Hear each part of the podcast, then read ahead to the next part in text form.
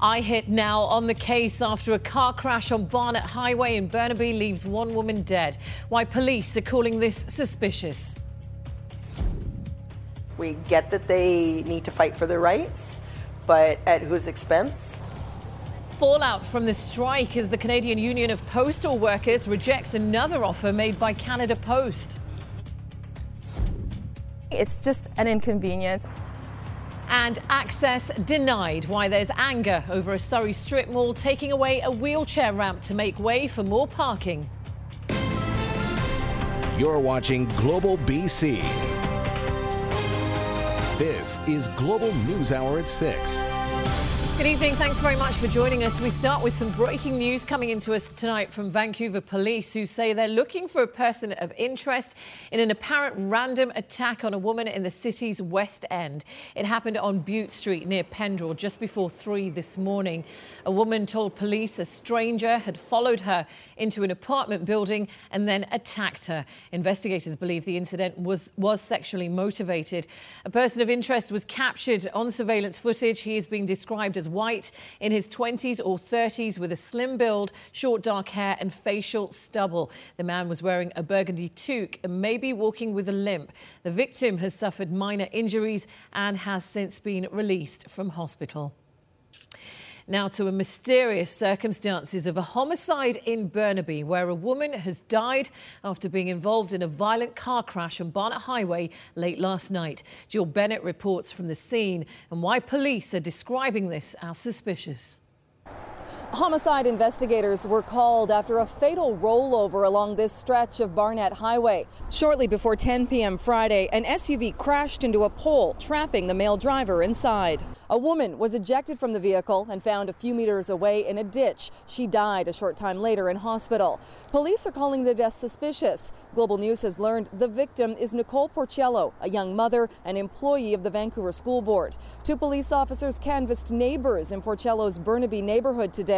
It's unclear what they were looking for. While the death is being called suspicious, police say there is no risk to the public as Porcello and the man in the vehicle knew each other. Both the RCMP and the Integrated Homicide Investigation Team are involved in this case. Back to you. Thank you very much for that.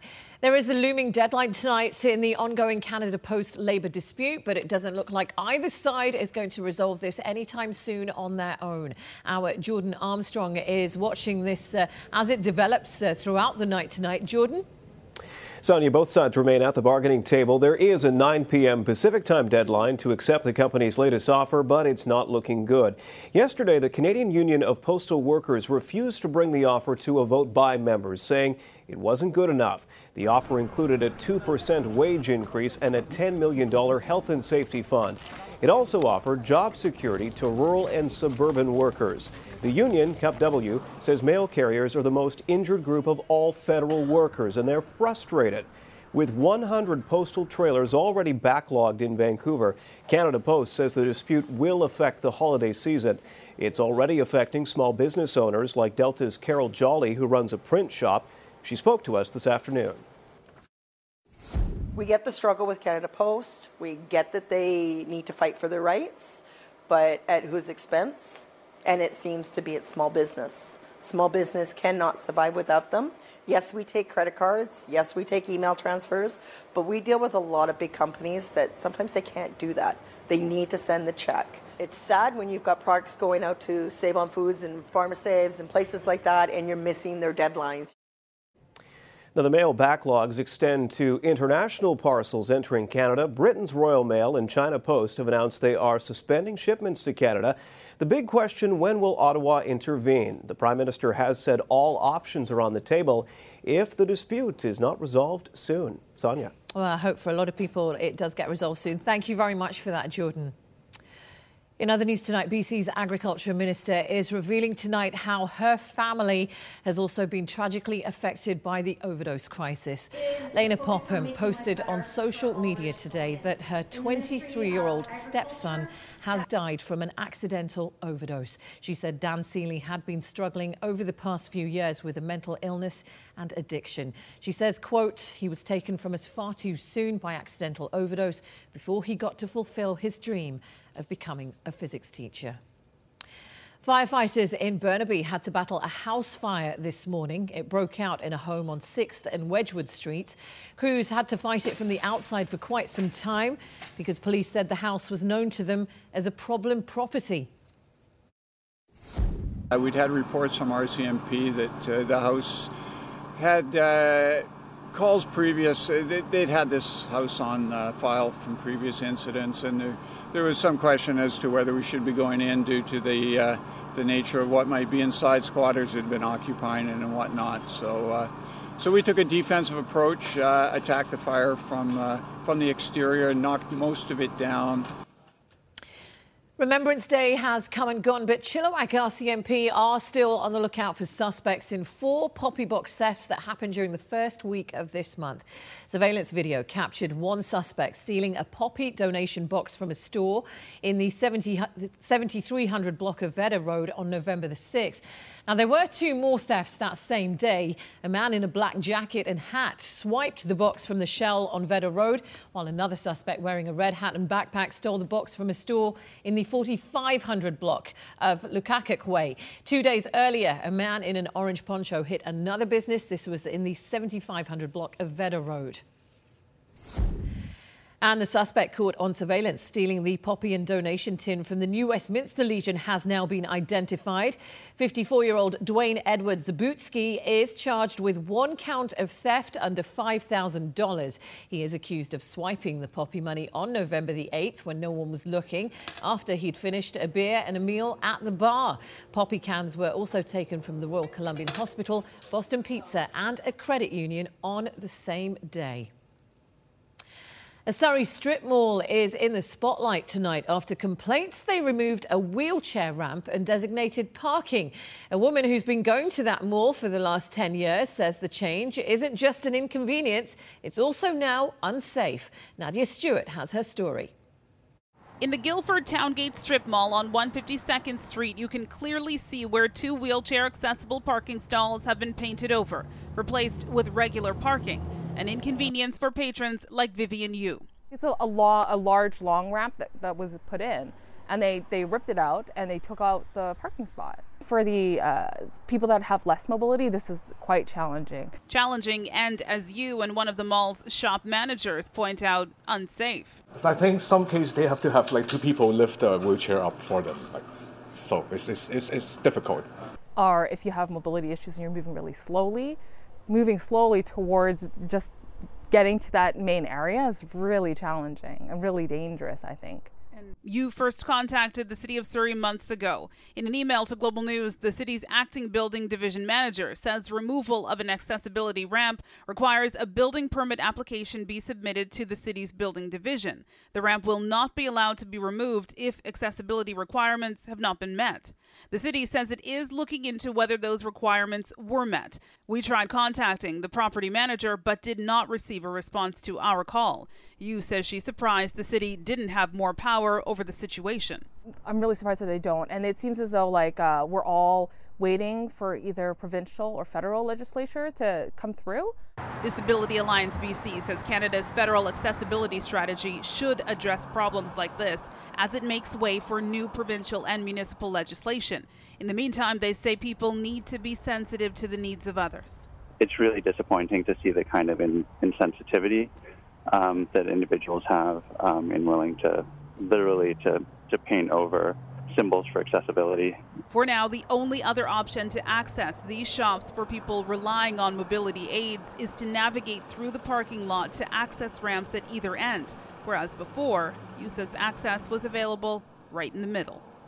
Nadia Stewart, Global News. Now, for some living with cystic fibrosis, Orkambi is considered a miracle drug, but it's one that is expensive and currently considered unproven by Canadian health officials, so not covered by the BC government. Now, a Vancouver mother and son are joining the push to have the costly treatment approved for anybody who needs it. And this box is worth about $20,000. Inside, one month's worth of Orkambi the drug Debbie Simpson credits with saving her son's life. After I went off the placebo and went on the real thing, holy crap, was that like the best moment of my life. I, I thought I was going to lose him. Get Kyle, get your pills. Liam Simpson was diagnosed with cystic fibrosis at two months old. After years of hospital visits and struggling to keep up in gym class, he's thrived on Orkambi since he joined the original Vertex trial at age 12. I was able to keep up with everybody. I was able to do more sports, be more physically active, and that was just the best feeling in the world mentally and physically. Now 18, Liam is chasing his dream to become a police officer. His cure costs $250,000 a year, fortunately covered by his mom's private insurance. But CF Canada believes Orkambi could change the lives of more than 200 in BC if it was covered by pharmacare. That's just heartbreaking, honestly. There's people out there that could benefit from it 100%. We know that this drug works. What we're hoping is that our governments uh, will give the people who really need access to this drug the opportunity to try it uh, so that we can see if it works in them. Rejected twice by Canada's Common Drug Review for lack of evidence on effectiveness, the province is once again reviewing Orkambi. We don't want these to be political decisions. We want them to be based on evidence. That's the process we have in Canada, and that's the process we support. They will die without it. They have potential to continue living with it. My son's proof of that. They're saying lack of efficacy. Look at me. Like, I'm like, I'm right here. Kristen Robinson, Global News. Today marks the one month anniversary of pot legalization in Canada, and sales at the province's only government cannabis store are still going strong. During the four weeks between October 17th, when it opened, and November the 13th, the Kamloops BC cannabis store has recorded 17,450 transactions. During the same time, there were more than 33,800 online sales for a total of more than 51,000 transactions. Nearly 22,000 of those sales happened in just the first week of legalization. The BC Liquor Distribution Branch doesn't release the dollar value of sales or how much product they've actually sold. Enbridge says it is increasing the flow of natural gas through a pipeline that ruptured and burned near Prince George more than a month ago. The federal regulator had ordered Enbridge to limit gas flows at 80% pressure levels from the blast site, but now that order has been amended. So that means it's going to be allowed to increase it to 85% pressure levels. On October 9th, an explosion ruptured the pipeline, which is supplying natural gas on a reduced basis to about a million customers in the province. A Vancouver man is warning pet owners to be vigilant after his dog was killed by a coyote in Point Grey. David Jens says he let his dog Ali out right in front of the house on Belmont Street and 2nd Avenue earlier this afternoon when the pet was snatched by the coyote. He says it happened so quickly he had no time to react to save the dog. Ali was not on a leash when the attack happened. David is now hoping other dog owners hear this story and then take steps to protect their pets. We'll hear from him tonight on Global News at 11. Welcome back. Well, President Trump today taking a first hand look at the devastation left behind from a massive wildfire in Northern California. Authorities saying more than a thousand people are still unaccounted for, and the death toll is continuing to rise. NBC's Kathy Park is there with the latest. A presidential visit to paradise, giving the commander in chief a raw look at the most devastating and destructive wildfire in California history. This is very sad to see it. Along with state leaders, President Trump met with campfire victims, first responders, and firefighters, some who took offense at his criticism earlier this week of forest mismanagement, a theme he repeated today. Got to take care of the floors, you know, the floors of the forests, very important. You look at other countries where they do it differently, and, and it's a whole different story. But the politics is overshadowed by pain. Last night, officials confirmed two more victims husband and wife Randall and Paula Dodge. The scale of the destruction on display block after burned block. It was moving at about 80 football fields uh, a minute. Veteran firefighter Chris Vestal took NBC News on a tour of the wreckage. There's really no way to describe just the pure devastation. More than 600 search and rescue personnel now on a mission. They're literally sifting through debris and rubble at every single home site, every single vehicle, trying to find anybody who's still missing.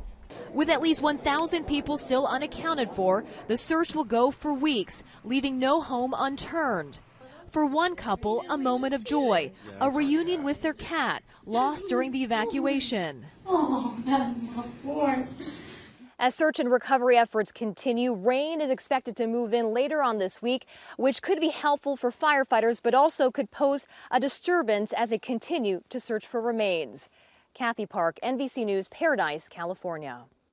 In France, more than a quarter of a million people took to the streets to protest against rising fuel prices. A female protester was killed. She died after being struck after a driver surrounded by demonstrators panicked and accelerated. President Emmanuel Macron, who raised the price of fuel recently through additional taxes, hasn't made any comment on the protests so far.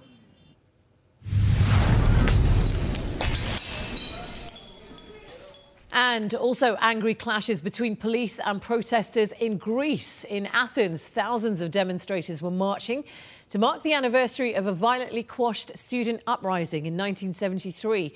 Protesters were seen hurling stones, petrol bombs, and firecrackers at police. This is outside the Polytechnic, where dozens died 45 years ago. Police responded with tear gas and stun grenades. They also then had to use a water cannon to break up the crowd. Stunning developments tonight in the case of murdered journalist Jamal Khashoggi. Yesterday, the CIA said they believe the killing was ordered by the ruling Crown Prince of Saudi Arabia. Today, though, the U.S. State Department saying there's no final conclusion and there are still lots of unanswered questions. Kelly O'Donnell has the latest.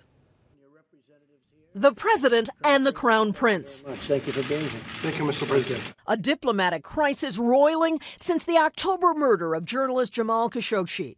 But a new CIA assessment finds that Prince Mohammed bin Salman ordered the killing. According to reporting by the Washington Post and confirmed by NBC News. This morning, the president was cautious. The CIA is going to be speaking to me today. Uh, we have not been briefed yet. As of this moment, uh, we were told that he did not play a role.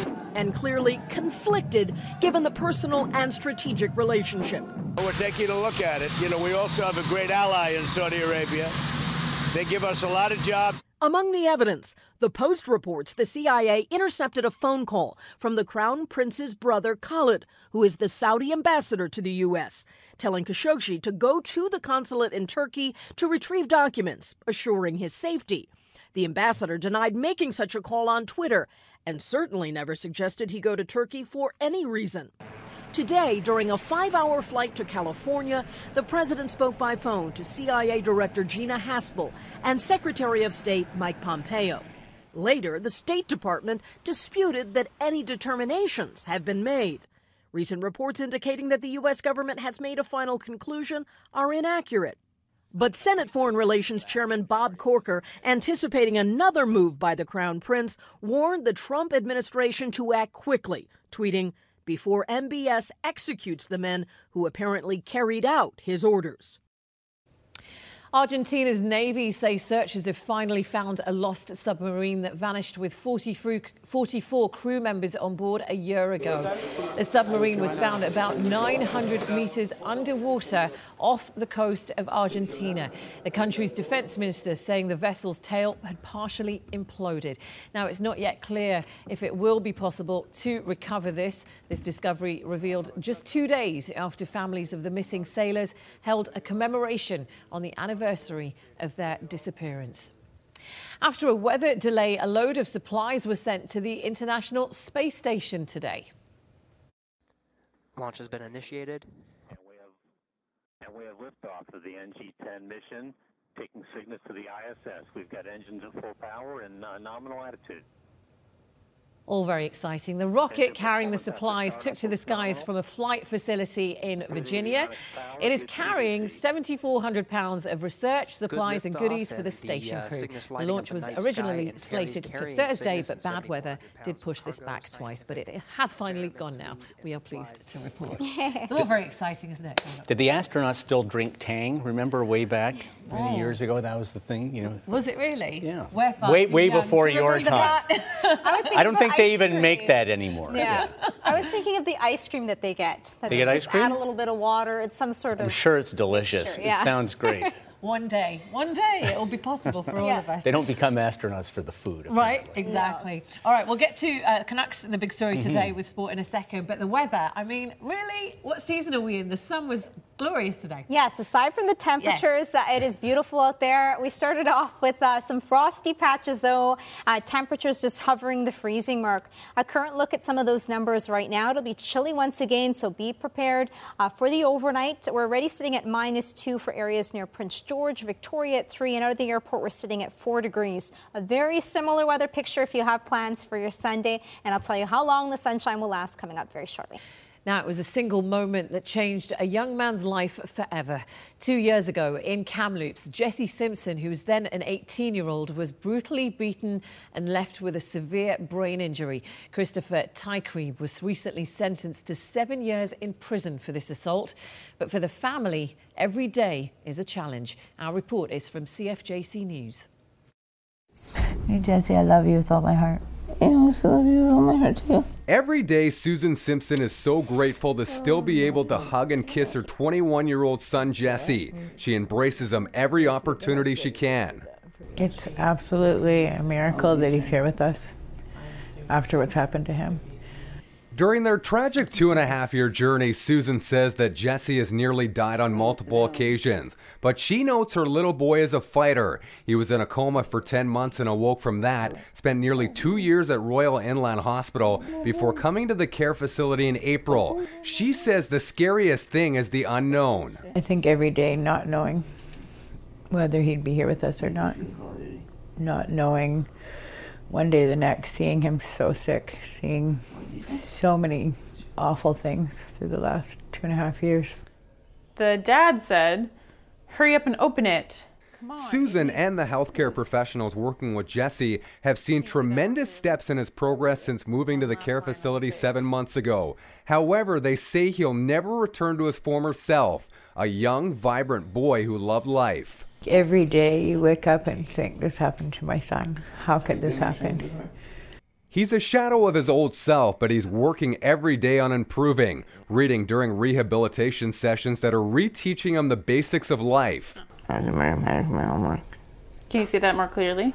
It is sometimes a struggle to get the words out, but eventually he does master them. I was in my room mm-hmm. hiding from my homework. Good. Susan has accepted that her Jesse will never be Jesse again, but she acknowledges that it's him that has helped her moving forward. I think the strength of Jesse kept me going all through. It has. You can tell how much Jesse loves his mom and what she has done for him and what she'll do for him the rest of his life. Now, uh, we want to tell you that a GoFundMe account has been created for Jesse. His family is hoping to buy a new wheelchair and a specially equipped van so that he can get around. We wish them a lot of luck with that. In Health Matters tonight, Britain's Prince Harry says people should treat HIV tests the same way as protecting themselves from a cold or the flu, and taking the test is nothing to be ashamed of. There is still too much stigma, which is stopping so many of us from getting a simple, quick, and easy test. The Duke of Sussex recorded uh, this video message to mark the start of National HIV Testing Week in the UK. For years, he's advocated for more widespread HIV testing, and he even took the test live on Facebook two years ago. According to 2016 national HIV estimates, more than 9,000 people, or 14% in Canada, are not aware that they have HIV. World AIDS Day is December the 1st. And could sucking on your baby's pacifier to clean it actually help prevent allergies?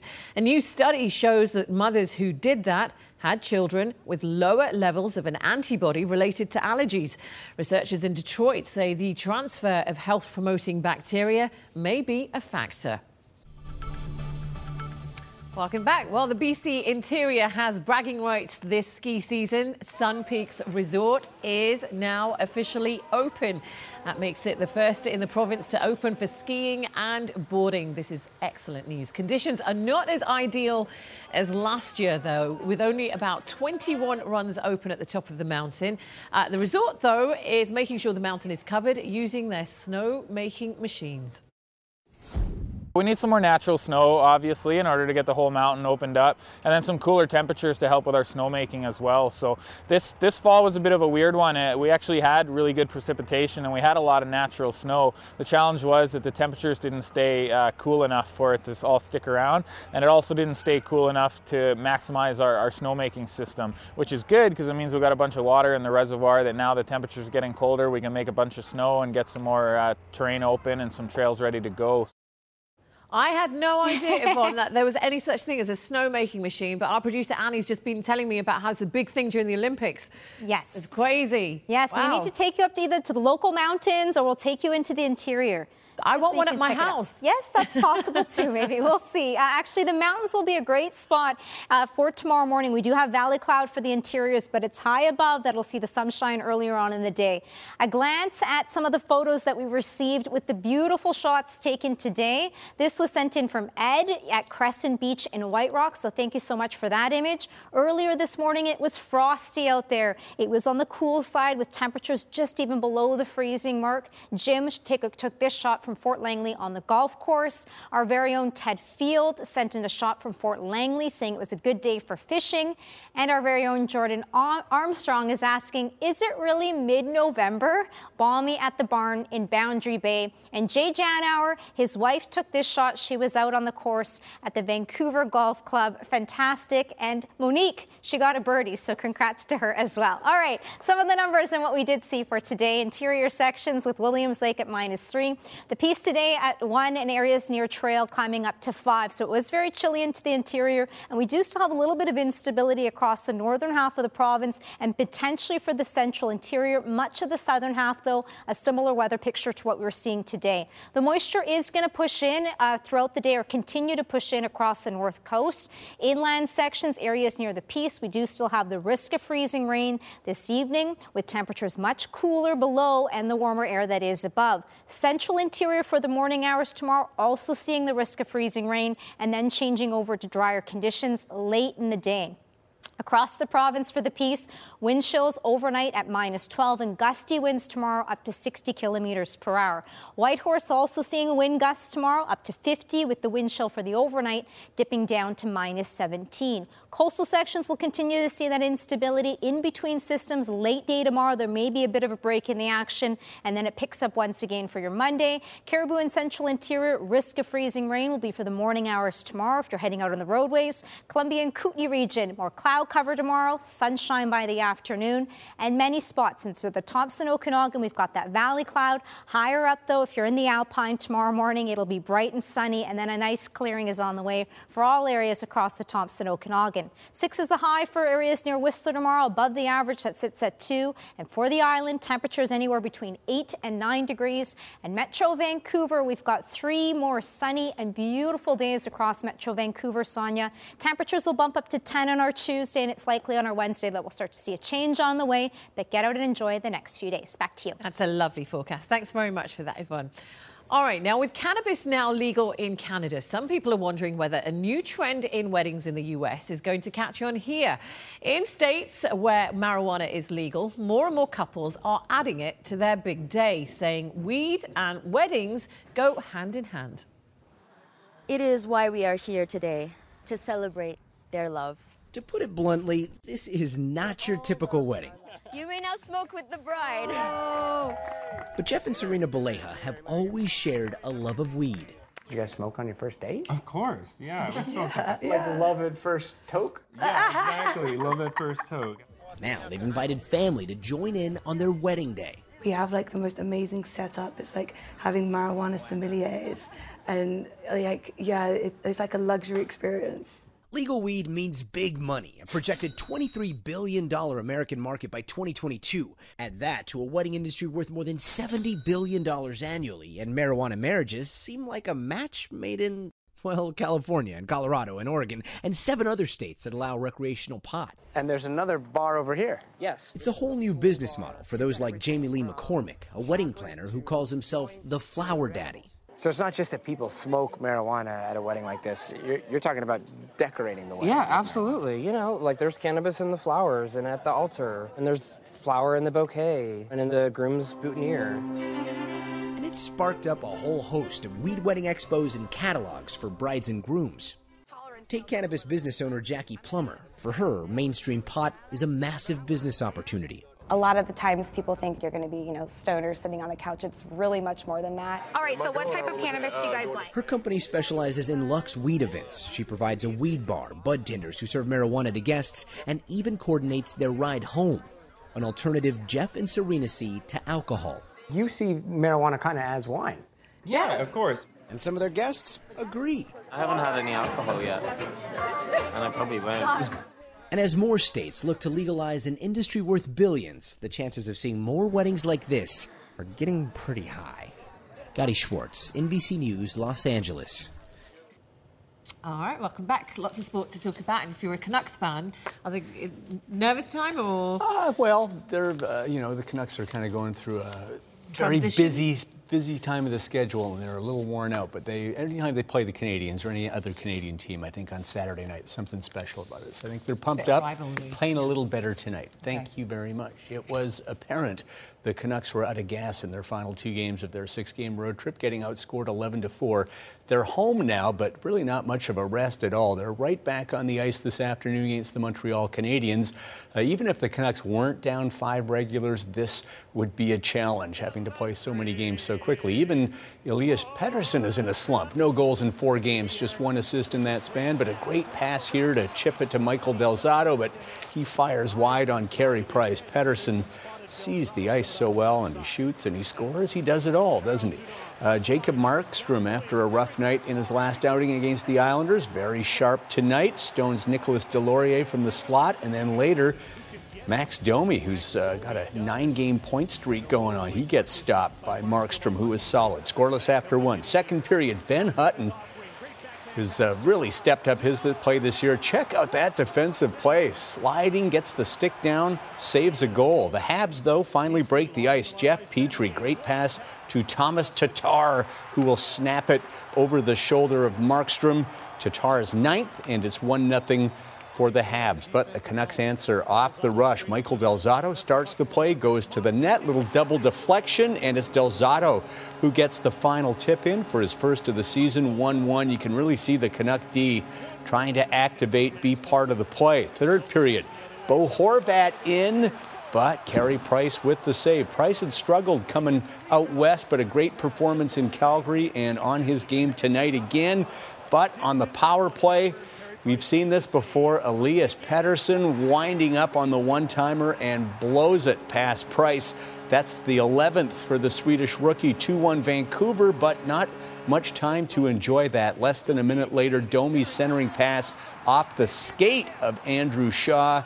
It's a good goal, 2 2, and that's where they stand very late in the third. We will show you another game this afternoon Lightning and Flyers. This was wild. Tampa led 4 1 in the third, and this is pretty. Steve Stamkos sets up Brayden Point. 5 1 Lightning. Beautiful pass by Stamkos. Points 14th of the year, just second in NHL goals behind David Pastrnak, 17. But the Flyers mount a furious rally, now 5 3. Claude Giroux to Travis Konecny, makes it 5 4 with four minutes left. And then 30 seconds later, Flyers on the attack again, and it's Wayne Simmonds. Three cracks at it, finally puts it in, ties it up 5 5. Four goals in six minutes for the Flyers. They force overtime, but they couldn't quite get the uh, complete comeback. Talk about perseverance. Anthony Cirelli fights off Simmons, who's very strong, and then Sorelli roofs it on Calvin Pickard. Lightning win at 6 5. They move past Toronto into first in the Eastern Conference. Girls under 17 World Cup soccer from Uruguay. Canada taking on South Korea. Canada won its opener over Colombia 3 0. Canada opened the scoring off the corner. It's Chilliwack's Jordan Huitema. A perfect looping lob shot that finds the corner. Great touch from Huitema, who also scored for Canada in the opener against Colombia. But five minutes later, Huitema, uh, and a Korean player, both going for the ball in the air, clash heads. The Korean player was cut and Huitema gets a red card. What kind of call is that? She can't believe it. Hopefully, they will uh, appeal that and that red card will be rescinded. But even down a player, Canada add to the lead. Lara Kazandjian from distance, a brilliant strike as Canada's got some finish on this squad. They win it 2 0. They're now 2 0 and they clinch a quarterfinal berth. They face Spain in their final group stage match on Wednesday. Welcome back. It's uh, not exaggeration to say Canada's men's 15 rugby side is playing for its life during the 2019 World Cup qualifying repechage tournament going on right now in France. If Canada doesn't qualify for the World Cup, it would cost them all sorts of funding and the future of the 15s would take a serious hit. That being said, the Canadians have shown the heart we would expect to see from them in this kind of dire situation and today they were impressive again beating Germany to virtually punch their ticket to Japan 20 2019. Canada ranked 21st, the Germans 26th. Canada coming off a blowout win over Kenya last week. Four teams in this event, round robin format. Only the tournament champ qualifies for the World Cup. Like last week against Kenya, Canada's size and power was an advantage. Lucas Rumball for the try made it 10 0.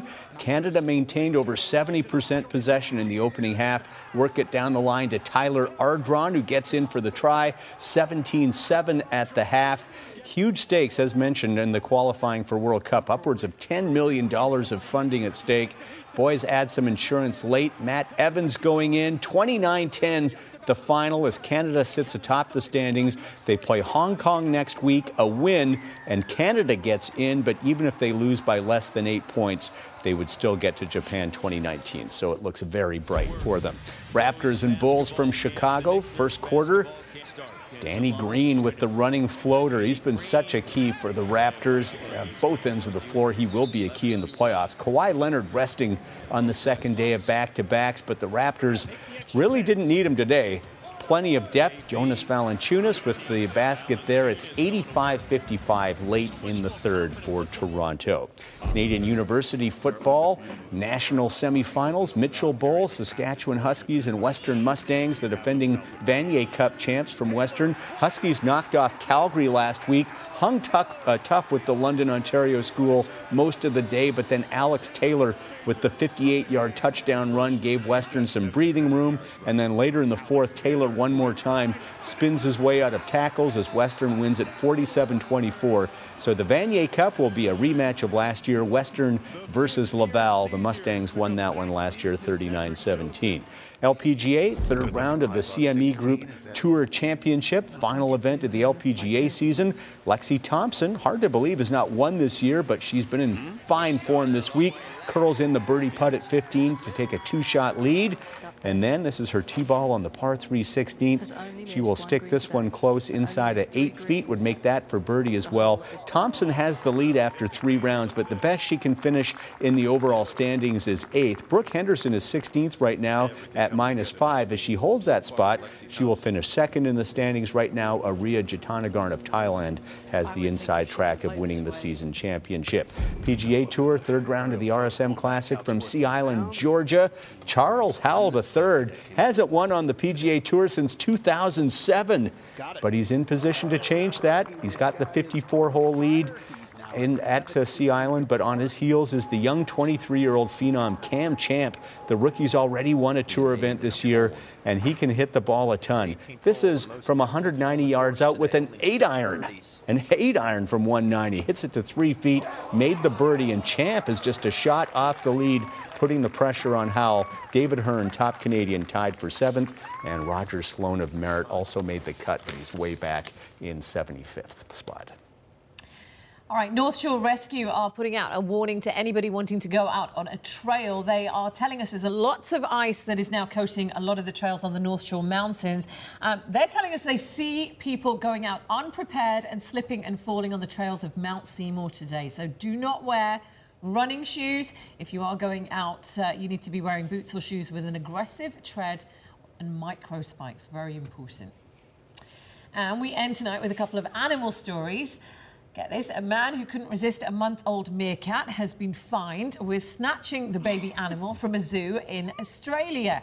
The unnamed meerkat went missing back in September. Perth Zoo staff feared he'd been snatched by a bird, but police found him two days later, 80 miles away. Jesse Ray Hooker was slapped with a $2,800 fine.